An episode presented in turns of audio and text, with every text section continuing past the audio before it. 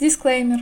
Подкаст журнал воскресной школы не нарушает интеллектуальные и авторские права. При записи подкаста используются только тексты, представленные в открытых источниках, а также ознакомительные фрагменты произведений литературы. Подкаст не несет в себе цели оскорбить кого-то, ни к чему не призывает и ничего не утверждает. Создан исключительно в развлекательных целях и выражает личное мнение автора. Подкаст не рекомендуется к прослушиванию слушателям и слушательницам, не достигшим 18 лет, так как в нем может использоваться обсценная лексика, а также присутствовать травмирующее описание действий и событий, представленных в произведениях. Желаю приятного прослушивания.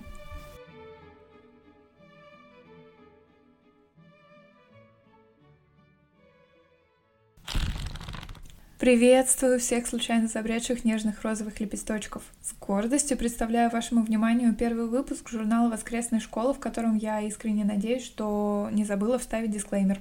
Начать подкаст было решено с книги Ричарда Лаймана «Подвал», а почему, возможно, поинтересуется кто-то, и я отвечу не ебу. Просто как-то взбрело в голову. Я никогда ничего из Лаймана не читала и вообще даже не знаю, кто это такой — но я послушала полукраткий полупересказ от Арика и Ксюши его «Дороги в ночь» и решила, что why not. Так что открываем подкаст максимально рандомным выбором автора и его произведения. Ну, не это ли гениальность, о которой я обещала в тизере. Ну чё, погнали! Ричард Лайман «Подвал». А, спасибо, что скачали книгу в бесплатной электронной библиотеке ла.ру. Оставить отзыв о книге, все книги автора. Я так люблю, когда в электронной книжке, которую качаешь на электронную книжку, вот эти вот сносочки, которые на самом деле ссылочки, тоже почему-то передаются. Ну, допустим.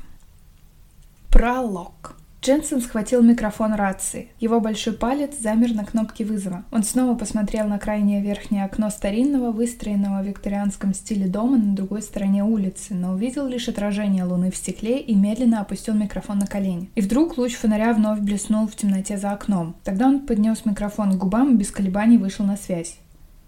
А, как вы относитесь к изменению голоса при чтении диалогов? Я просто крайне негативно. Я этим заниматься не буду. Возможно, где-то случайно это проскользнет, я не знаю, на автомате, не на автомате. Но знаете, что я максимально стараюсь этого избегать. Дженсен вызывает дежурного, произнес он, с силой надавив клавишу передачи. Слушаю дежурный, раздалось в ответ. Или слушаю дежурный. Не знаю. В доме чудовищ кто-то бродит. Не понял, Дэн, что случилось? Повтори. Я сказал... Блядь, у меня такой сучий голос, бля. Я сказала, в доме чудовищ кто-то бродит. Т перенесено на новую строку. Так зайди туда и проверь. Мне нужно подкрепление. У Сыни сейчас перерыв, его нет в участке. Но найдите его, он всегда ходит перекурить в ресторанчик «Добро пожаловать». Позвоните туда. А ты сам там не справишься? Нет уж, дудки. Один я в этот чертов дом не пойду. Или вы пришлете сюда Суини, или я могу насрать на все это дело. Бля, почему ты подумала, что он скажет, или я могу насрать здесь под дверь? Я не знаю. Ладно, попробую его разыскать, а ты оставайся пока на месте и следи за дверью, если боишься войти внутрь. И выбирай выражение, приятель, когда говоришь по радио. Вас понял, конец связи. Патрульный Дэн Дженсон положил микрофон на место и опять посмотрел на дальнее верхнее окно дома напротив. Никаких проблесков света не было. Затем его взгляд скользнул по другим окнам, по темному балкону над крыльцом, по фонарю мансарды с остроконечной крышей. Все казалось спокойно. И тут в ближайшем окне первого этажа тонкий желтый луч описал замысловатую дугу и исчез. Дженсон почувствовал, как Мар мороз пробежал по коже, будто по спине его поползли насекомые. Он быстро закрыл... Он быстро закрыл в машине все окна и локтем нажал кнопку замка двери. Но мурашки на коже не проходили. Звездочка, звездочка, звездочка. Внутри дома мальчик старался не заплакать от страха, пока отец тащил его за руку из одной темной комнаты в другую. «Видишь, здесь никого нет. Ты видишь кого-нибудь?» «Нет», — хныкал мальчик. «Ни призрака, ни оборотня, ни чудовища?» «Нет».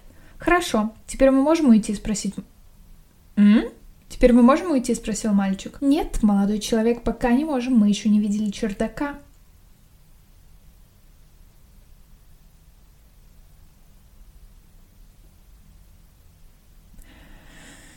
Нет, это не сбой в звуковой дорожке, я просто... Роман называется «Подвал». Но она сказала, что чердак заперт. Э, Все равно мы туда зайдем. Не надо, пожалуйста. А вдруг чудовище ждет нас на чердаке, а? Ну, где оно? Возможно, в подвале? Мужчина открыл еще одну дверь и включил фонарик, осветив лучом пустую пыльную комнату. Затем грубо потащил мальчика дальше по коридору к другой двери. «Папа, пойдем домой? Боишься, что чудовище схватит тебя?» Отец громко расхохотался. «Так вот, мы не выйдем из этого дома, пока ты не признаешь, что здесь нет никаких чудовищ. Я не хочу, чтобы мой сын вечно хныкал и боялся всего на свете, даже собственной тени». Э, и не нажимается кнопочка следующей страницы даже собственной тени и простой темноты. Но здесь правда есть чудовище, продолжал настаивать мальчик. Так покажи мне его. А та женщина-экскурсовод сказала, что она еще не то наплетет, это ее работа, а ты должен научиться сразу понимать, когда тебя водят за нос. Все чудо... Э? Все чудо... Короче, каждый раз, когда я делаю бл, это значит, что я где-то оговорилась. Я не знаю, я всегда так делаю. Она еще не то наплетет, это ее работа. А ты должен научиться сразу понимать, когда тебя водят за нос. Все чудовища — это вздор, чушь собачья. Призраки и ведьмы тоже, а здешнее чудовище тем более. Мужчина решительно схватился за ручку двери и рывком распахнул ее настежь, направив луч фонарика внутрь. Перед ними была узкая крутая лестница, ведущая к закрытой двери наверху. Почему наверху, если у нас, по идее, все происходит в подвале? «Пошли!» — приказал он. Нет слова «пошли». «Папа, не надо, пожалуйста! Не говори мне, что надо, а что не надо!» Мальчик попытался высвободить свою руку, но не смог. Он опять начал хныкать. «Перестань реветь, трусишка!» «Я домой хочу!» Отец грубо дернул его за руку. «Сперва мы поднимемся по этой лестнице», — назидательным тоном объявил он. «Зайдем на чердак и поглядим на твое чудовище. И чем скорее мы это сделаем, тем скорее ты попадешь домой. Но не минуты раньше. Ты меня понял?» «Да, еле слышно проговорил мальчик. Хорошо, тогда пошли. Нет слова, пошли. Не отставая от отца, мальчик начал подниматься по лестнице. Деревянные ступени под их ногами прогибались и громко скрипели. Луч фонаря слабо освещал обшарпанные темные стены. «Папа!» «Тихо!» Круг света от фонаря скользнул вверх по лестнице и образовал пятно на чердачной двери высоко над их головами. «Почему чердачной двери?» Мальчику захотелось чихнуть, но он боялся шуметь и сдержался. Из его носа на верхнюю губу потекла густая теплая жидкость. Соленая на вкус. Сопли? «Видишь», — прошептал отец, — «мы уже почти...» И тут сверху донесся звук, будто там фыркнула большая собака. Почему сверху?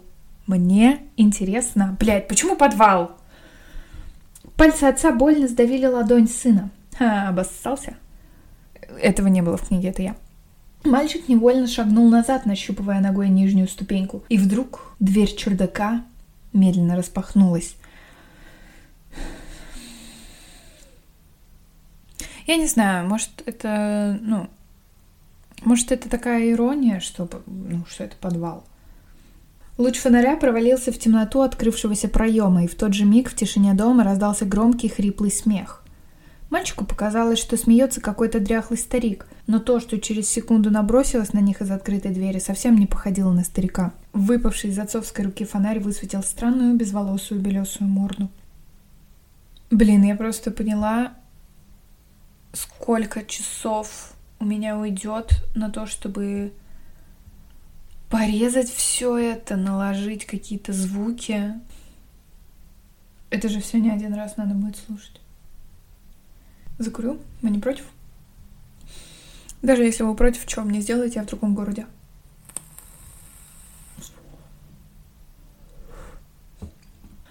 Когда в доме прозвучал первый крик, Дэн Дженсен понял, что не сможет дождаться Суини. Выхватив из кобуры пистолет, он распахнул дверцу патрульной машины, выскочил на улицу и бегом пересек ее. Будка билетной кассы была ярко освещена уличным фонарем. Над ней на широкой деревянной вывеске красовались слова «Дом чудовищ» со стекающими с букв нарисованными красными каплями, которые должны были символизировать кровь. Дженсен хотел повернуть турникет перед входом, но тот не поддавался.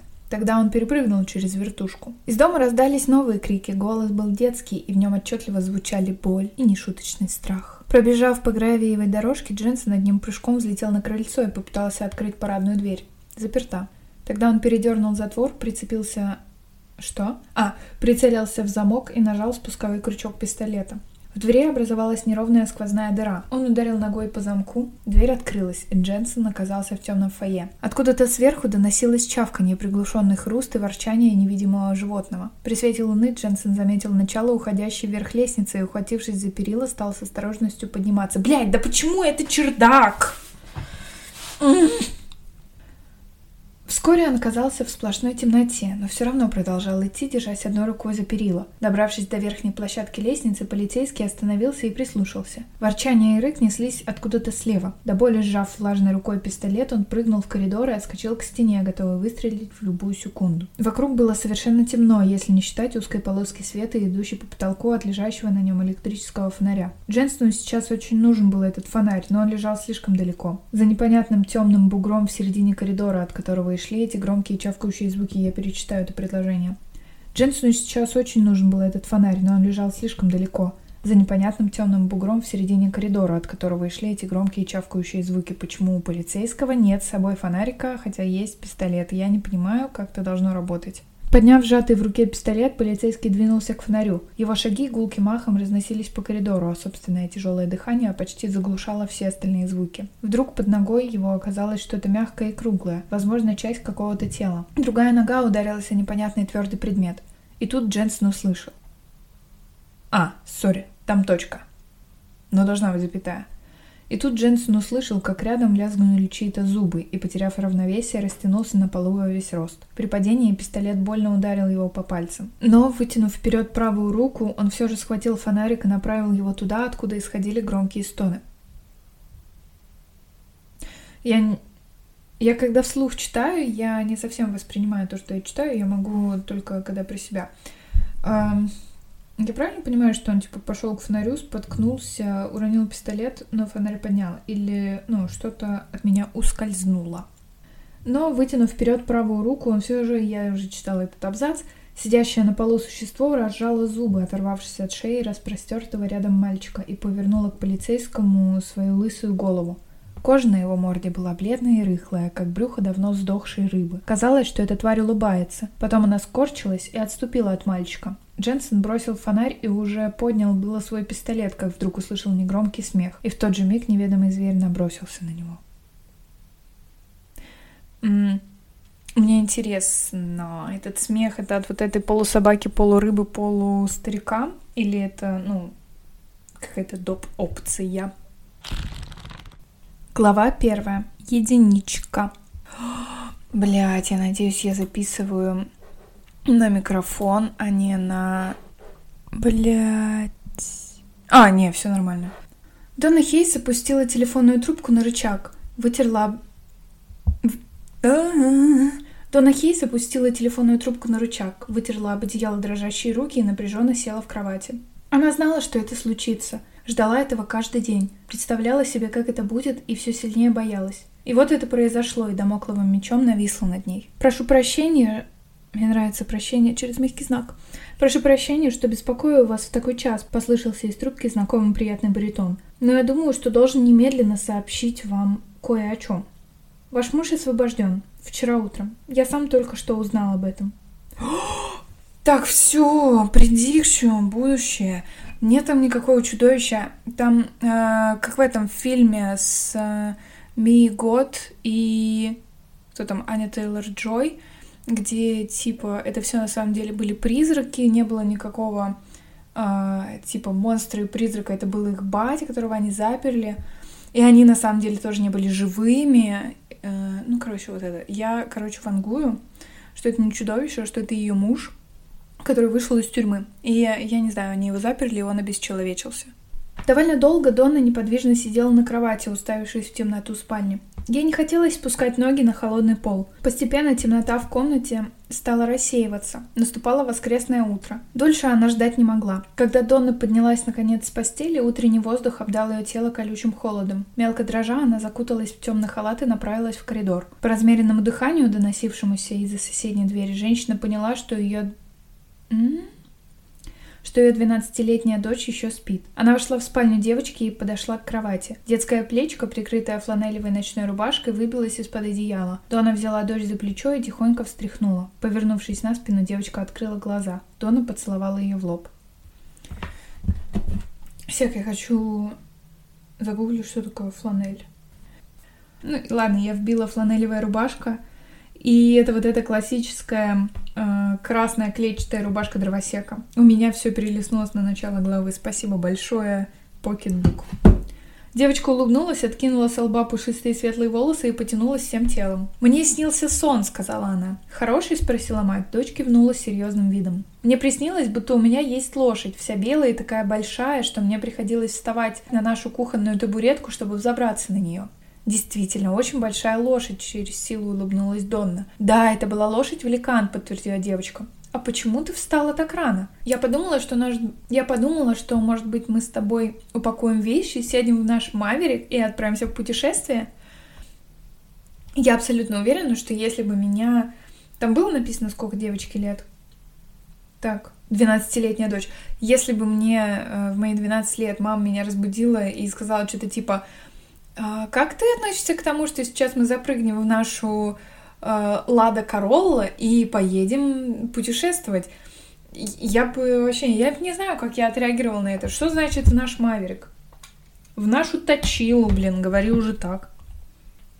В путешествие? Ага. А когда? Прямо сейчас. Вот здорово. Почти час ушел на то, чтобы умыться, одеться и собрать необходимое на неделю количество белья и одежды. Когда они несли багаж к автомобильной стоянке, Донна боролась с сильным искушением немедля, немедля рассказать Сэнди обо всем, чтобы девочка знала, что никогда уже не вернется в этот дом, в свою спальню, не будет больше нежиться на пляже Соренто-Бич, никогда не увидит своих школьных друзей. Но, испытывая сильное чувство вины перед дочерью, Донна все же промолчала об этом. Когда они выезжали выезжали со стоянки на дорогу, небо над заливом Санта-Моника было серым, как и всегда по утрам в июне. Дона внимательно оглядела шоссе в обоих направлениях, но ничего подозрительного не заметила. Тюремные власти распрощались с ним на автобусной станции в Сан-Рафаэле вчера в 8 утра. Фух, что так поздно сообщили? Значит, у него было достаточно времени, чтобы приехать сюда, узнать ее адрес и прийти к ней. Но пока его нигде не было видно. «Ты куда больше хочешь поехать?» – спросила она у дочери. «Мне все равно», – ответила та еще сонным голосом. «Как насчет того, чтобы двинуть на север?» «А что значит на север?» – оживленно спросила Сэнди. Блять, на север она не знает, а Маверик знает. Ну, это такое направление... Ну, это такое направление, как юг, запад, восток. Ну, мама! Солидарно с дочкой? В Сан-Франциско, например. Посмотрим, в хороший ли цвет они там покрасили свой мост. А еще дальше находятся Портленд, Сиэтл, Джуно, Анкоридж, Северный полюс. И мы доедем до туда за неделю. Если мы захотим, то сможем и продлить немного наш отпуск. А как же твоя работа? Я думаю, пока нас не будет, ее выполнит кто-нибудь другой. Уф, блядь, я тоже хочу так к своей работе относиться, но, блядь, когда меня нет, нихуя никто не может выполнить эту работу.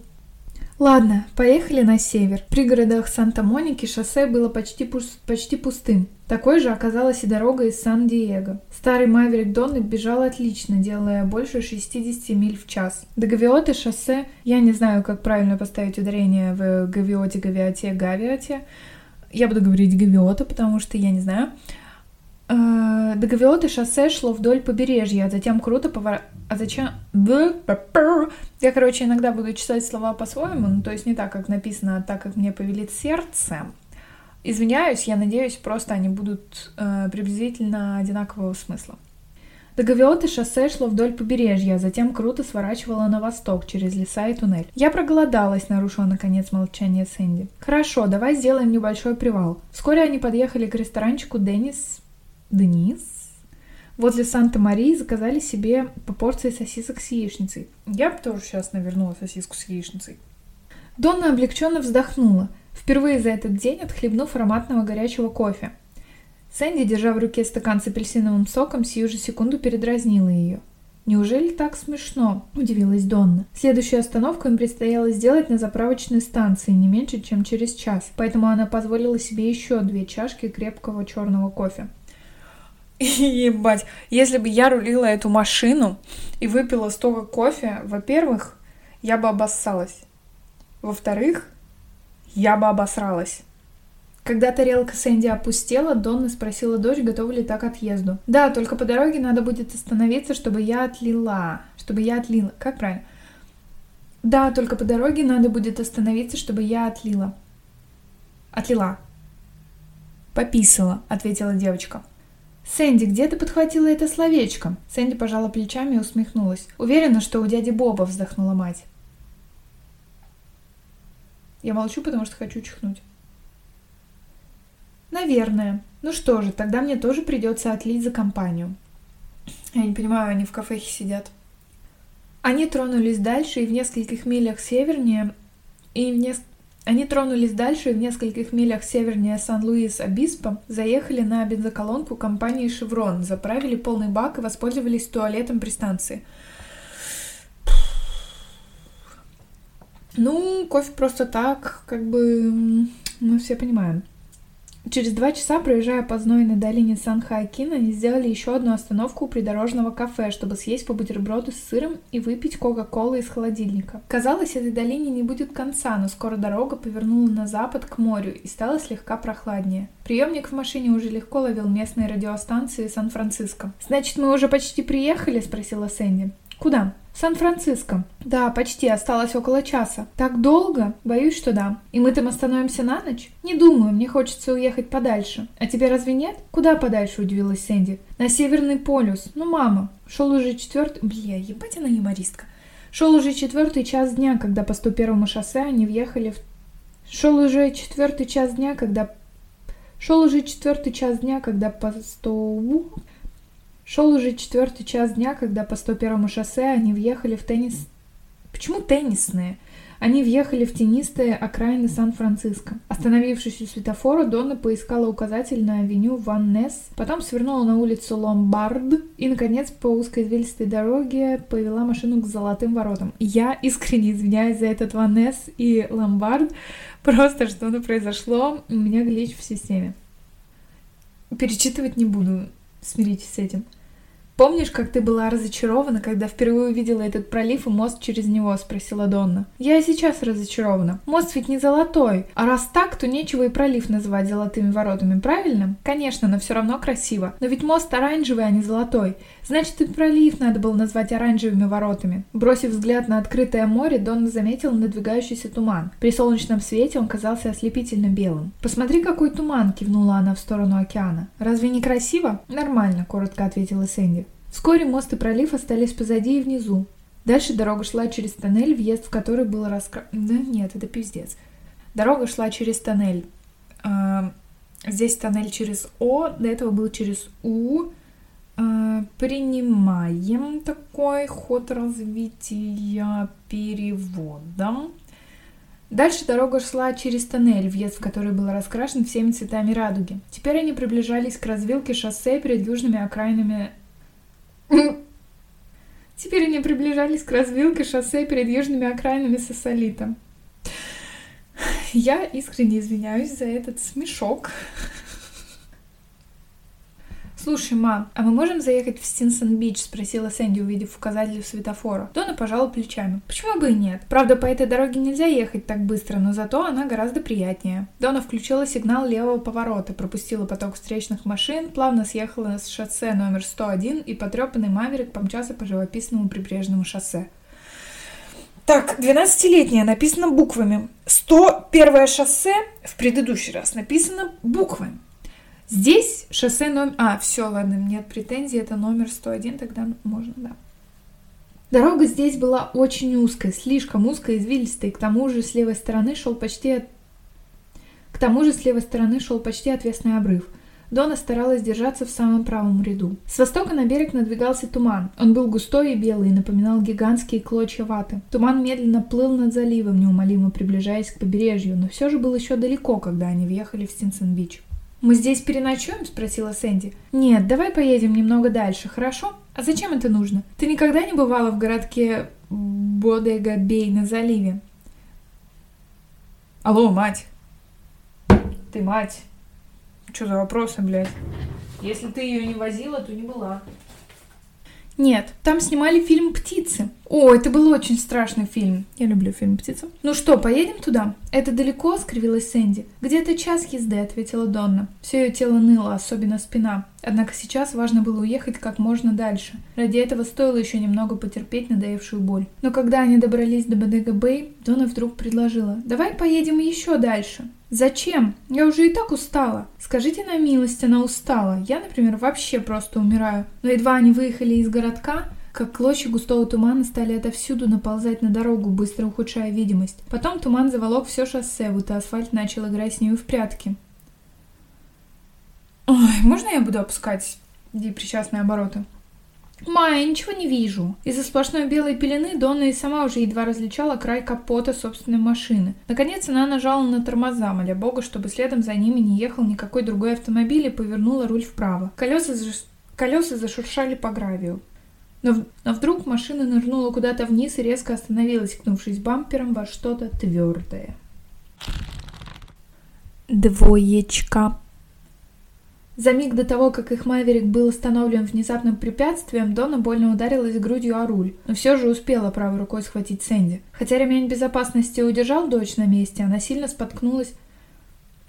споткнулась головой, она сильно стукнулась головой о приборную панель и заплакала. Дона быстро выключила мотор. «Что с тобой?» От удара о край мягкой приборной панели... От удара о край мягкой приборной панели на лбу девочки появилась широкая красная полоса. «Еще что-нибудь болит?» – тревожно спросила Донна. «Вот здесь», – Сэдди показал на живот. «Там, где тебя держит ремень?» Девочка кивнула еще сильнее, захлебываясь от слез. «Хорошо, что ты была пристегнута». И Донна живо представила себе, что могло бы случиться, не застегни Сэнди ремень безопасности. Она пробила бы головой лобовое стекло, и вся изрезанная его осколками вылетела бы вперед в туманную мглу. И тогда Донна навсегда потеряла бы свою дочь. «Нет уж, лучше бы мне не пристегиваться», – простонала Сэнди. «Ладно, давай теперь освободимся от этого ремня». Сэнди оперлась руками о переднюю панель, втянула живот, и Донна отстегнула ремень. «Вот так. Теперь надо выбраться из машины. Я полезу первой, а ты ничего не делай, пока не скажу. Хорошо. Ступив на землю, Дона сразу же поскользнулась на влажной от тумана траве. Но она ухватилась руками за дверь и нащупала под ногой твердую почву.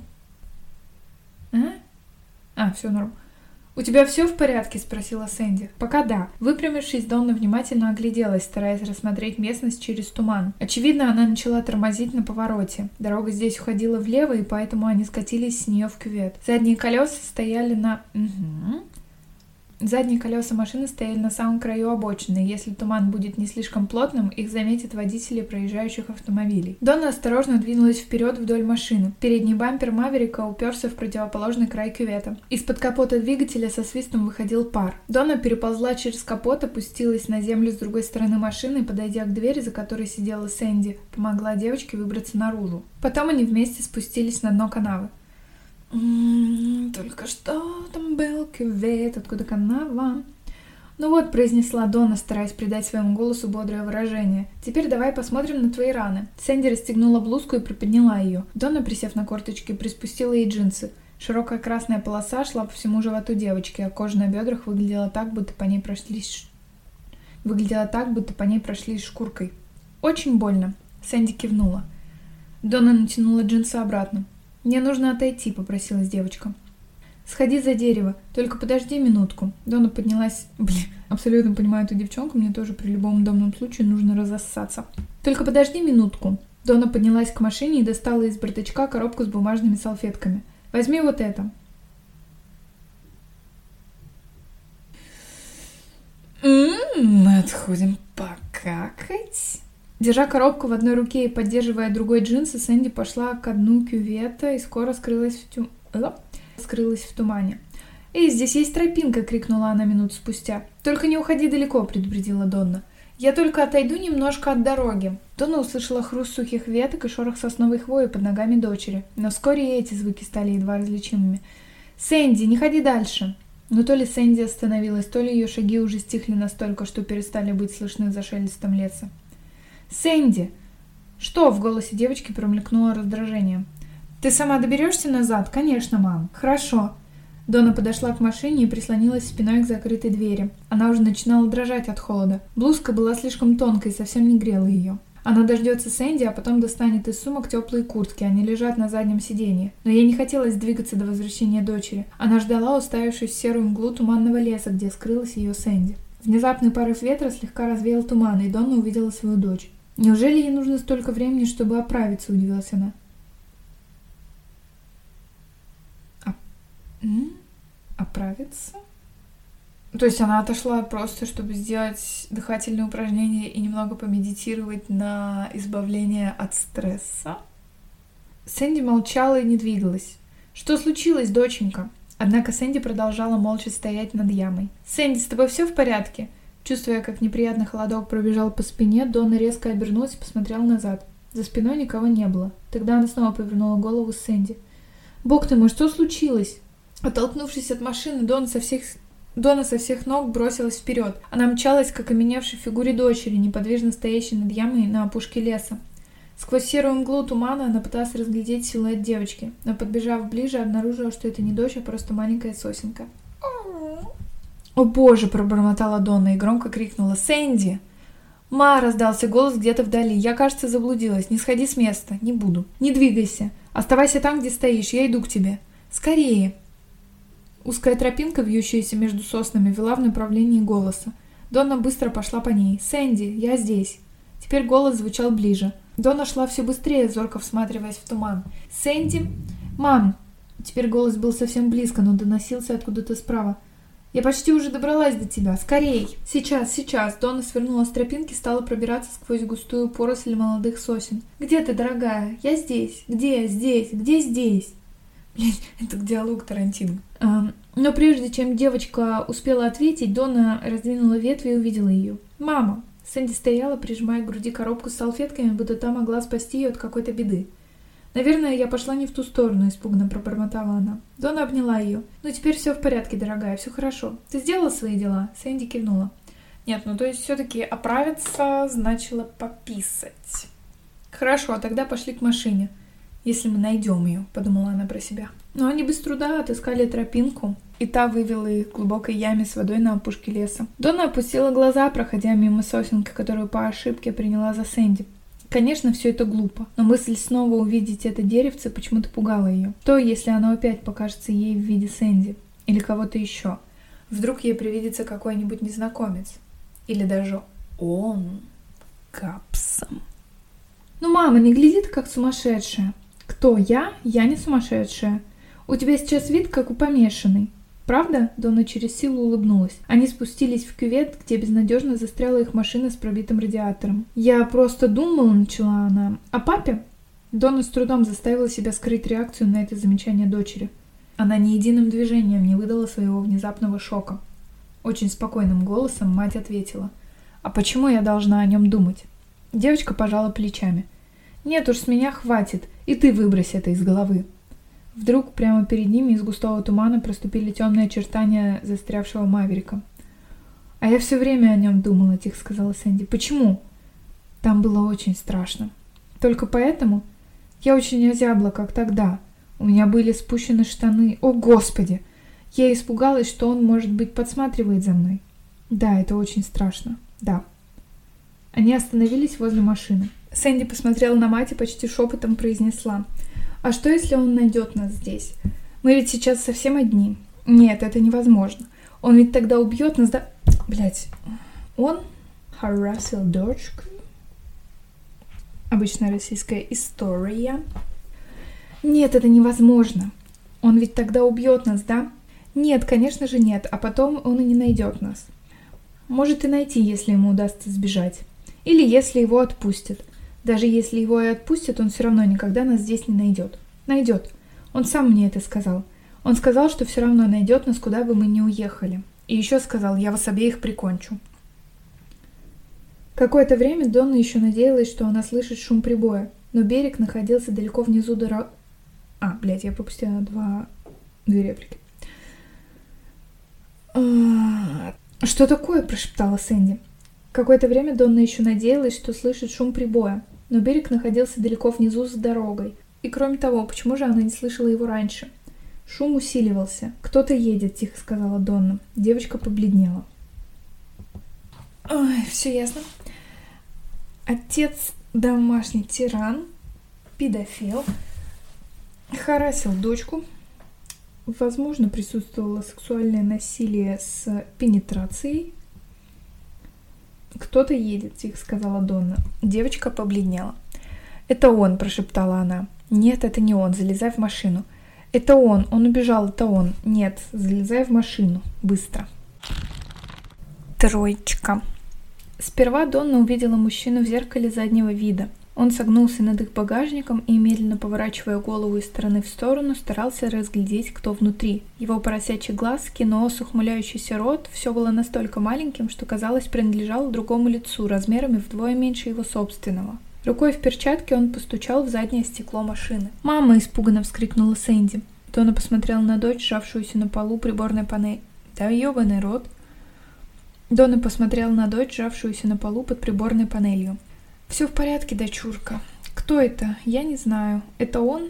Нет». Когда незнакомец потянул на себя дверную ручку, машина закачалась. Он постучал в окно. Дона повернулась на стук. На вид мужчине было лет сорок, хотя лицо его уже избороздили глубокие морщины. Казалось, что его интересует не столько Дона, сколько кнопка блокировки замка. Он показал на нее пальцем, еще раз постучав в стекло. Дона отрицательно покачала головой. «Я войду», — сказал он. Дона снова покачала головой. «Нет». Мужчина улыбнулся, будто это была какая-нибудь игра. «Я войду в машину», — повторил он, затем отпустил ручку двери и спрыгнул на дно кювета, чуть не упав в лужу собравшейся там грязной воды. С трудом сохранив равновесие, он обернулся и посмотрел наверх через плечо, желая увидеть, какое впечатление произвел на Донну его ловкий прыжок.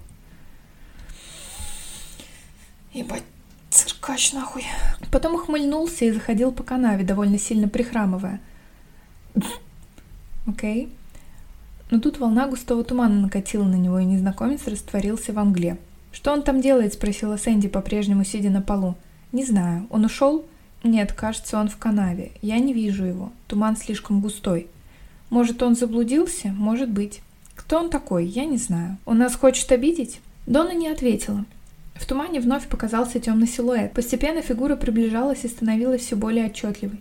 Это был тот же самый хромой мужчина, но на сей раз в левой руке держал большой камень. «Угу». «Он вернулся?» — шепотом спросила Сэнди. «Подходит. Что он делает?»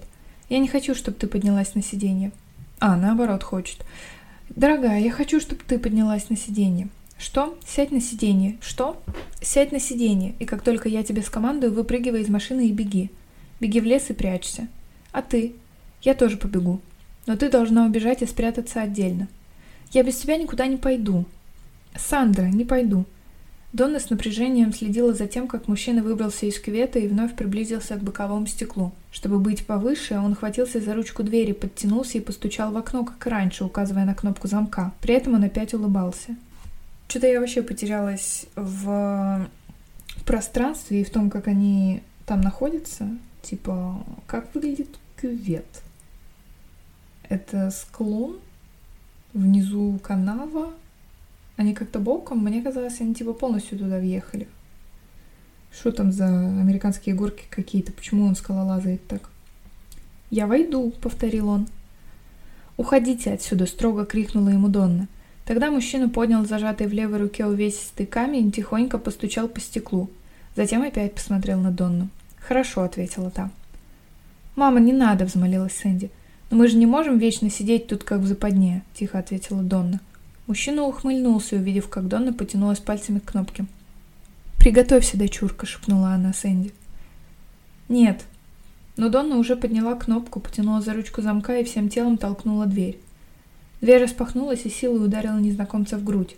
С криком удивления он отлетел назад и, перевернувшись в воздухе, упал на дно глубокой канавы. Камень вывалился из его рук. «Давай!» — крикнула Донна, обернувшись к дочери.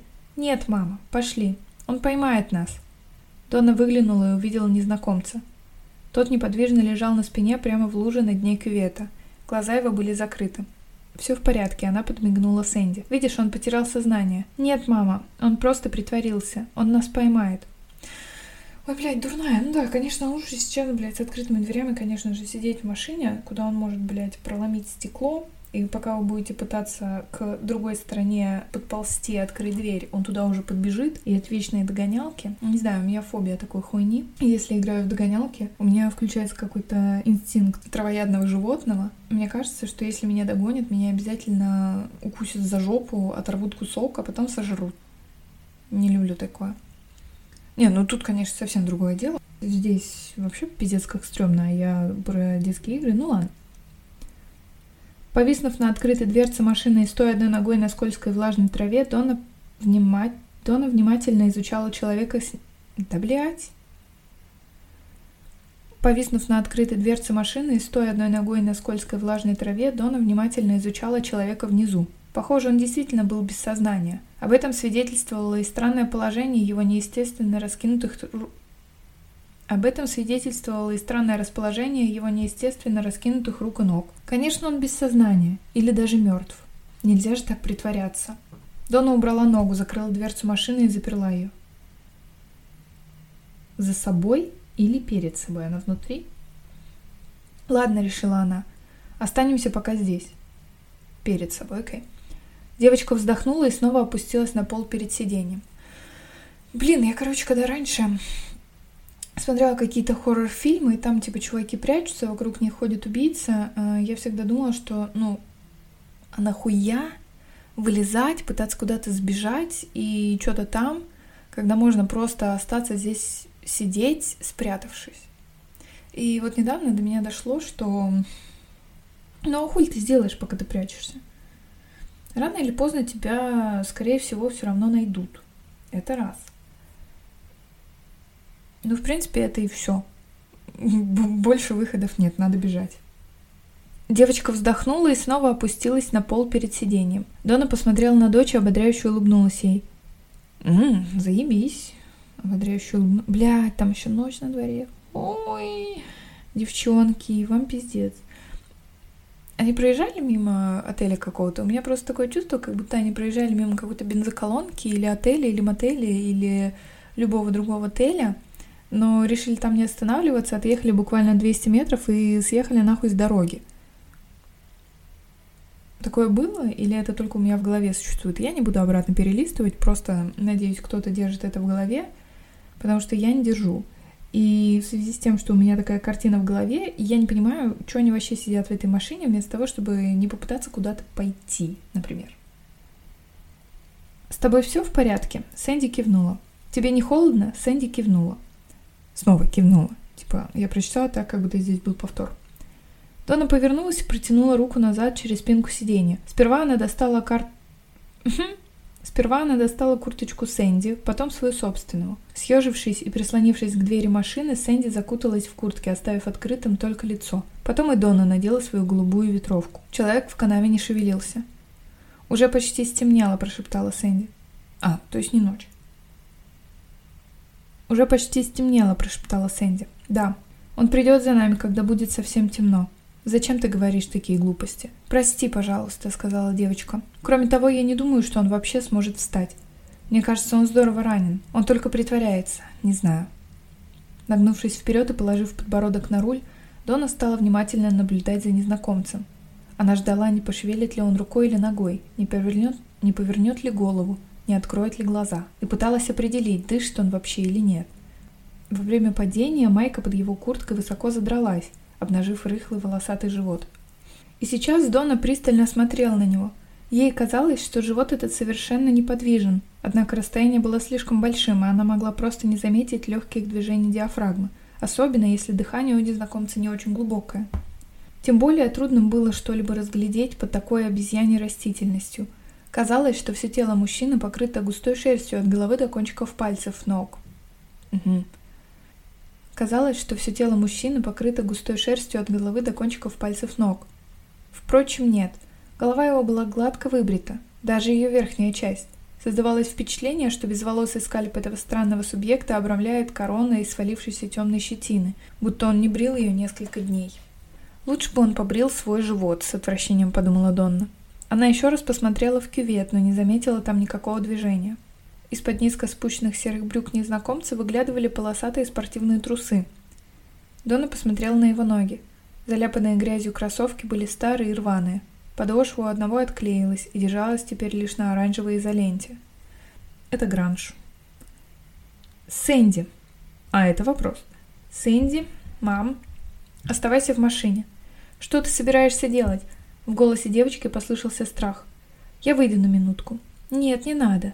Не бойся, он не сможет причинить нам вреда. Сможет. Ну, пожалуйста. Я думаю, он мертв. Донна тихо открыла дверь и осторожно выбралась из машины. Потом закрыла дверцу, заперла ее на ключ и на всякий случай проверила. Держась руками за край левого крыла, она медленно спустилась на дно канавы. Теперь она стояла прямо над незнакомцем. Он не шевелился. Донна застегнула свою куртку и опустилась перед ним на колени. «Эй!» – тихо позвала она и слегка встряхнула его за плечо. Эй, с вами все в порядке? Ебать, на тебя нападает какой-то хуй. Ладно, он не напал. Странно ведет себя какой-то хуй. А, у него камень. Он пытается залезть к тебе в машину. Ты легонько, буквально, толкаешь его дверью этой машины. Ну, наебнулся, ну, ударился головой о бревно, ну, умер случайно. Ну, такое ощущение, как будто мы не в Америке, а в российских реалиях, где ты пытаешься защититься от насильника, пыряешь его ножичком для заточки карандашей, потом уезжаешь из Сочи, и тебе приходит повестка в суд. Типа это было покушение на убийство долбоеба. Эй, с вами все в порядке? Молчание. Тогда Дона положила ладонь на грудь неизвестного и сразу же почувствовала, как она медленно поднимается и опадает. Потом ее рука ощутила и слабое биение сердца. «Вы можете проснуться?» — уже громче спросила она. «Я хочу вам помочь. Вы не ранены?» В темноте Дона не заметила, как рука в перчатке медленно потянулась к ней. И вдруг незнакомец крепко схватил ее за запястье. Четверочка. От неожиданности Дона вскрикнула и стала отчаянно крутить рукой, пытаясь высвободиться, но незнакомец держал крепко. Глаза его медленно открылись. «Отпустите меня, пожалуйста», — тихо просила Дона, больше всего опасаясь перепугать дочь. «Мне больно», — протянул он. Мужчина еще крепче сжал запястье Доны. Но то, как он схватил ее руку, показалось Доне странным. Она опустила глаза и увидела, что он держит ее почему-то только тремя пальцами, большим, указательным и средним. Два других пальца его перчатки оставались неподвижными и какими-то мягкими. Ебать, он еще и без пальцев. С чувством еще большего отвращения Дона осознала, что остальных пальцев на его руке просто нет. «Я очень сожалею, что вам больно», — как можно спокойнее сказала она. «Но теперь больно делаете мне вы. А вы убежите. Нет, я вам обещаю». Наконец незнакомец ослабил свою чертову хватку. «Я не хотел делать вам ничего плохого», — сказал он с грустной улыбкой. «Я просто думал войти в машину. Казалось, что он вот-вот заплачет. Я только хотел войти внутрь. Не надо было так со мной поступать. Но я испугалась. Я просто хотел войти внутрь. Где у вас болит? Здесь. Он показал на свой затылок. Мне не видно. Девчонки. Короче, не думайте о том, что вы сделаете кому-то больно, что вы кого-то обидите, что вас пристыдят. Забейте вообще хуй. Ваша безопасность на первом месте. Если вам кажется, что кто-то хочет причинить вам какой-то вред, девочки, вам не кажется. Пусть лучше вы сделаете какое-то социально неприемлемое взаимодействие с человеком, которое э, обеспечит вашу безопасность и сохранность вашей жизни и неприкосновенности телесности, чем постесняетесь, пристыдитесь, испугаетесь и потом получите, блядь, по ебалу. Девочки, реально брыкайтесь до последнего. Мужчина со стоном перевернулся. Дона увидела большой камень на том месте, где только что лежала его голова. Хотя темнота и не позволяла ей быть до конца уверенной, Доне показалось все же, что крови на его голове нигде нет. Она осторожно потрогала лысоватый затылок и под щетиной, обрамляющих плешь волос... Что? Она осторожно потрогала лысоватый затылок и под щетиной, обрамляющих плешь волос, нащупала огромную шишку. Потом посмотрела на свои пальцы и потерла ими один на другой. Крови не было. «Меня зовут Аксель», — внезапно сообщил незнакомец. «Но вообще-то я Я Шаули». Окей. Okay. Допустим. Как это растерялась Донна? О, это очень древнее имя. Он многозначительно поднял вверх указательный палец. Это целая тайна, и сие человеку неведомо. Но так оно и есть. А как зовут вас? Меня Донна. Кажется, крови у вас нет. Донна. Угу. «Донна», — произнес он по слогам. «Да, Донна уже легче», — повторил он, сосчитав что-то на пальцах. «На трех». Наконец мужчина встал на колени и всем телом, развернувшись на них прямо в грязи, словно не мог повернуть одну голову, предстал перед ней анфас. «Я только хотел войти внутрь». «Хорошо, хорошо, Аксель. То есть Ешао как? Это жуткий секрет. Мне сейчас надо уйти?» «Нет, как хотите. Можно я останусь с вами? Может быть, нам всем лучше уехать отсюда? Вы отвезете нас куда-нибудь, где есть автосервис? Нужно вытащить нашу машину. Еще радиатор. Я хорошо вожу машину. Дона помогла ему подняться на ноги. Наверное, все же следует подождать, пока рассеется туман. А потом вы отвезете нас куда-нибудь, где можно вызвать техпомощь. Домой. К вам домой? Он кивнул. Там безопасно. Там живет Аксель Куч. А где вы живете? В Малкаса Пойнт. Это далеко? Я там живу. Где это Аксель? То есть Е, он показал рукой в темноту на север и повторил. Мы поедем домой. Там безопасно. Е, Шаули. Хорошо. Только надо дождаться, когда рассеется туман. А пока вы побудьте в своей машине, а мы в своей, ладно? Поедем домой, когда закончится туман. А пока до свидания. Дона боялась, что он не позволит ей сесть в машину, но странный тип не двигался с места. Он с облегчением закрыл дверь. Она. Она с облегчением закрыла дверь, но после минутного колебания все же опустила боковое стекло. «Простите, можно вас на минутку?» Хромая и что-то насвистывая, он подошел к двери. «Познакомьтесь, это моя дочь Сэнди». «Сэнди», — произнес он, опять загибая пальцы. Три. «Сэнди, а это Аксель Куч. То есть, прошу прощения, Ешаули». «Привет», — кивнула Сэнди. В ее голосе звучало легкое любопытство. «Ну еще увидимся», — улыбнулась Донна, помахала ему рукой и подняла стекло. Несколько секунд Аксель молча смотрел на них.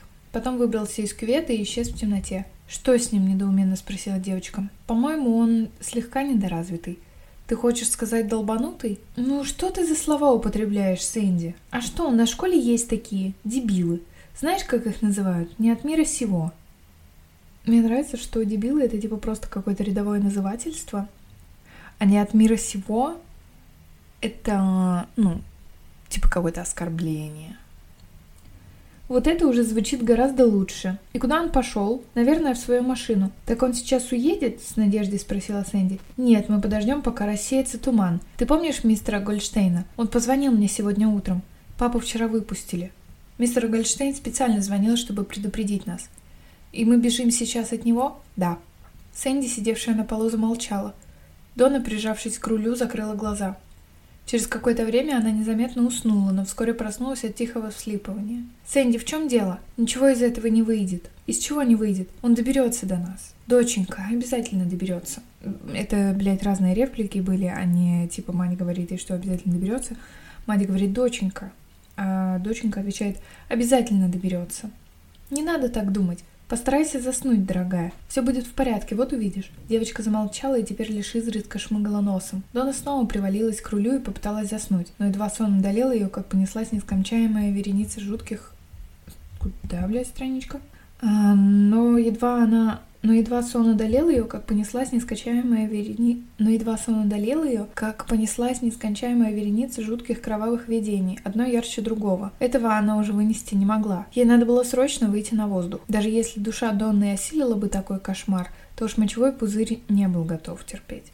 Бля, понимаю, подруга. Прихватив с собой коробку с салфетками, лежавшую на полу рядом с Сэнди, Донна бесшумно вылезла из машины. Леденящий дождь вызвал дрожь во всем ее теле. Она глубоко вздохнула, затем энергично повертела головой, стараясь размять затекший стараясь размять затекшие мышцы шеи. Однако это почти не помогло. Предварительно нажав кнопку замка, она тихонько захлопнула дверь. Прежде чем отпустить ручку, дав замку окончательно защелкнуться, Дона пристально осмотрела дорогу поверх крыши машины. На обочине, менее чем в 20 футах от Маверика, стоял старенький грузовой пикап. Ешаули сидел на крышке кабины. Крыша. Ешаули сидел на крыше кабины, свесив ноги на ветровое стекло и в полголоса заунывно напевал что-то о своем желании поскорее попасть в профилакторий на Марс. И в полголоса заунывно и в полголоса заунывно напевал что-то о своем желании поскорее попасть в профилакторий на Марс. Его обращенное вверх лицо освещала яркая полная луна, и он смотрел на нее, как завороженный. Дonna бесшумно спустилась вниз по склону кювета. Но из одной канавы ей все еще была видна голова Акселя. Она внимательно следила за ним, расстегивая брюки. Большая лысая голова была по-прежнему откинута назад, рот широко открыт. Дона пододвинулась ближе к машине. Холодный порывистый ветер резко обдувал ее тело, покрывая кожу мурашками. Ей вспомнились слова Сэнди. Мне было холодно, как тогда, и у меня были спущены штаны. «Все будет хорошо», — подумала Донна, но в голове почему-то сразу же пронеслись слова дочери «Он убьет нас». Закончив свои дела, Донна выбралась из кювета на обочину шоссе. Аксель, по-прежнему сидящий на крыше грузовика, казалось, не замечал ее. «И Шаули!» — окликнула его Донна. Он вздрогнул, испуганно посмотрел на нее сверху, что-то быстро пересчитал, наконец улыбнулся. «Донна!» — радостно произнес он. Туман рассеялся. «Мы можем ехать отсюда хоть сейчас. Не говоря ни слова, Аксель спрыгнул на землю. При этом левая нога его неестественно подогнулась, но он все же сумел удержать равновесие. «Что там у вас?» — крикнула им из машины Сэнди. «Мы уезжаем», — ответила Донна. Все трое перетащили сумки из Маврика в кузов пикапа. Потом залезли в кабину. Донна села между Акселем и дочерью. «Постарайся запомнить, где мы оставили наш Кадиллак», — подмигнула она Сэнди. «А мы разве еще вернемся сюда?» «Конечно, вернемся», — ответила Донна. «Надо же забрать машину». Аксель вывел пикап на дорогу и широко улыбнулся Донне. Она вежливо улыбнулась в ответ. «Ты хорошо пахнешь», — сказал он. «Конечно, я же только что писала». Донна поблагодарила его за этот странный комплимент. «Как то, что ты писаешь, влияет на запах твоего тела?» «Не знаю. Пришлось к слову». «Почему?» «Не знаю». Потом он надолго замолчал. По радио Джинни Рейли пела популярную песенку Аделине Харпер. Донна заснула, не дождавшись конца этой песенки. Снова открыв глаза через какое-то время, она увидела в свете фар только вьющуюся впереди узкую асфальтированную дорогу и опять закрыла глаза. Во-первых, девочки, не садимся в машину к незнакомому мужчине. Вообще, никому не надо залезать в машину. Блять, ногами, девочки, ногами. Снова открыв глаза через какое-то время, она увидела в свете фар только вьющуюся впереди узкую асфальтированную дорогу и опять закрыла глаза. Потом ее разбудил голос Акселя во все горло, подхватившего марш слепой на спортивной трибуне. Голос у него был густой и низкий. Когда он закончил петь, Дона еще раз задремала, а проснулась лишь почувствовав, а проснулась лишь почувствовав на своем колене чью-то руку. Это была рука Акселя. «Вот мы и приехали», — сказал он. Сняв руку с ее колена, он размашистым жестом указал перед собой. Фары осветили металлический щит, на котором было написано «Добро пожаловать в Малакса-Пойнт. Население города 400 человек. Водителей просим проявлять осторожность». Дона посмотрела вперед и закованный чугунной отра... отрамой Дона посмотрела вперед и закованной чугунной оградой увидела темное здание в викторианском стиле. Причудливое сочетание высоких окон фонарей, остроконечных крыш и вычурных полукруглых балконов – с одной стороны над коньком крыши виднелась узкая коническая башня, уходящая шпилем в темноту ночи. «Что это за дом?» – шепотом спросила она. «Дом чудовищ», – ответил Аксель. «Тот самый дом чудовищ?» – Аксель кивнул. «Там, где недавно были убийства?» «Это были дураки. Кто?» «Те, кто ходил туда ночью». Машина замедлила ход. «Что вы собираетесь?» Но Аксель уже свернул на гравиевую дорожку как раз напротив билетной кассы Дома чудовищ. Прямо перед ними, примерно в 50 ярдах, стоял двухэтажный кирпичный особняк с гаражом. «Мы приехали», — объявил Аксель. «Что это такое?» «Мой дом. Здесь безопасно». «Мам», — еле выдавила из себя Сэнди. Ее голос был полон ужаса. Дона взяла руку девочки свою. Ладонь Сэнди взмокла. «Здесь безопасно», — повторил Аксель. «Но в этом доме нет окон, ни одного». «Да, нету, но здесь безопасно». Он продолжал стоять на своем. «Извините, Ешаули, но мы здесь остаться не можем», — решительно заявила Донна. «Я ничего не понимаю. Он подвез их к дому чудовищ. Двухэтажный кирпичный особняк с гаражом. А, тут просто опускается его описание. Ну, хорошо, хорошо, Лайман, принимаем. «Нет ли здесь другого места, где можно было бы провести ночь?» — спросила она немного погодя. «Нет, его нет.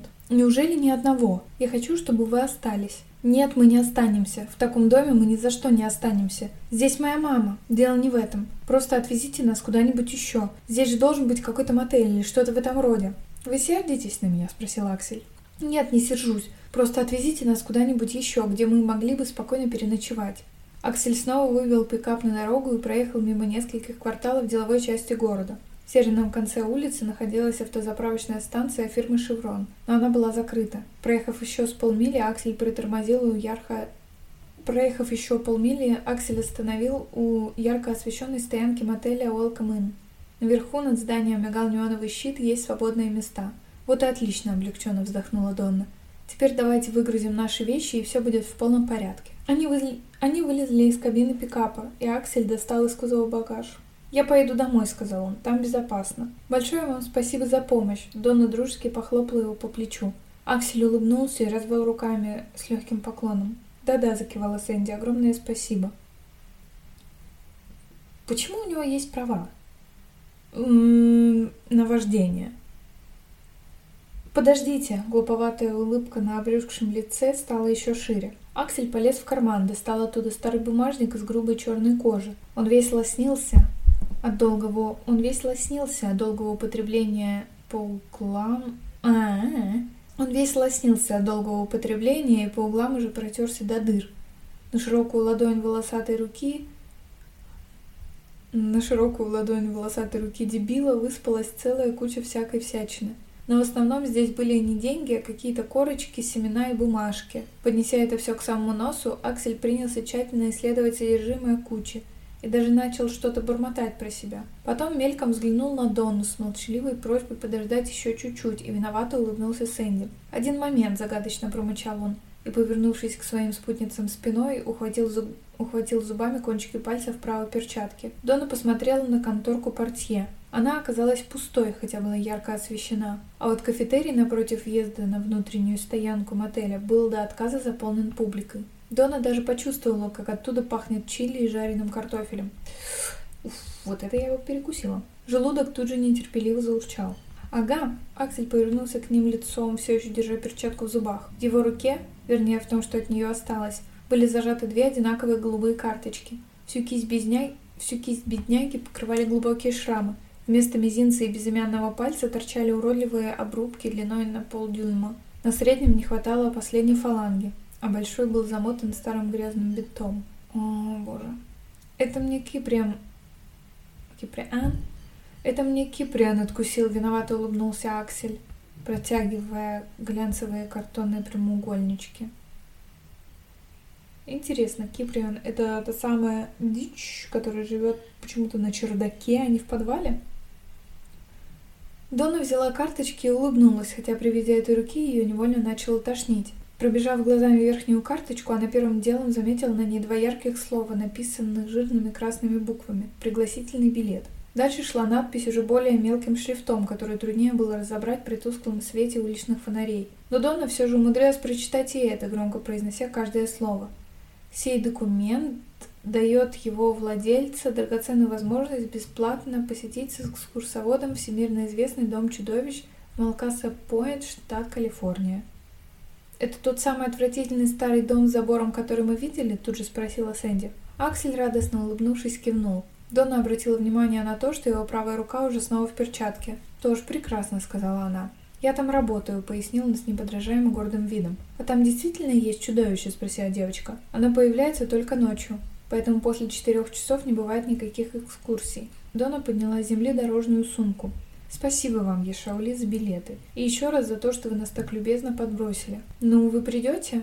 Мы постараемся, уклончиво ответила Донна. У нее не было никакого желания отправляться на такую экскурсию. А в этом экскурсоводом работаете? спросила вдруг Сэнди. Нет, я там все убираю. Корм задаю, хлопочу по хозяйству. Да, реально, блядь, он кормил эту чухню лысую. Одновременно лохматую. Наконец, помахав им на прощание рукой, Аксель забрался в свой видавший виды пикап. Донна и Сэнди подождали, пока он покинет стоянку, и вот грузовичок с дебилом исчез на дороге, ведущей назад в Малкаса-Пойнт. Ну вот и все, Донна вздохнула полной грудью, почувствовав огромное облегчение после отъезда Акселя. Пойдем запишемся у партии, а потом сразу же чего-нибудь перекусим. Перекусим слишком слабо сказано, улыбнулась Сэнди. Тогда мы опустошим весь их буфет и, подняв свои сумки, они направились к конторе мотеля. «А мы пойдем завтра на эту экскурсию?» Как бы невзначай поинтересовалась Сэнди. «Там видно будет. Это значит нет? Ну, если тебе так хочется, то пойдем. Если только я не просплю», Сэнди протяжно зевнула. Ну что ж, гайсы и гайсессы, я немножечко устала, у меня немножечко отваливается язык, и думаю, на сегодня мы можем закругляться. Обязательно продолжим через две недели. Я думаю, я очень самоуверенно поставила галочку напротив еженедельный, когда создавала этот подкаст. И вот уже в процессе я осознаю, что только неделю у меня занимает записать все то, что я хочу записать, потому что за вечер я не могу столько времени тратить на запись, потому что мне нужно ложиться спать в 11, а я только дома оказываюсь около полуседьмого, а мне нужно еще бегать, готовить, растягиваться и вот это все, и как бы, ну, жить. Так что думаю, надеюсь, через две недели услышимся. Желаю всем вкусно покушать и сладко поспать сегодня. Bye-bye!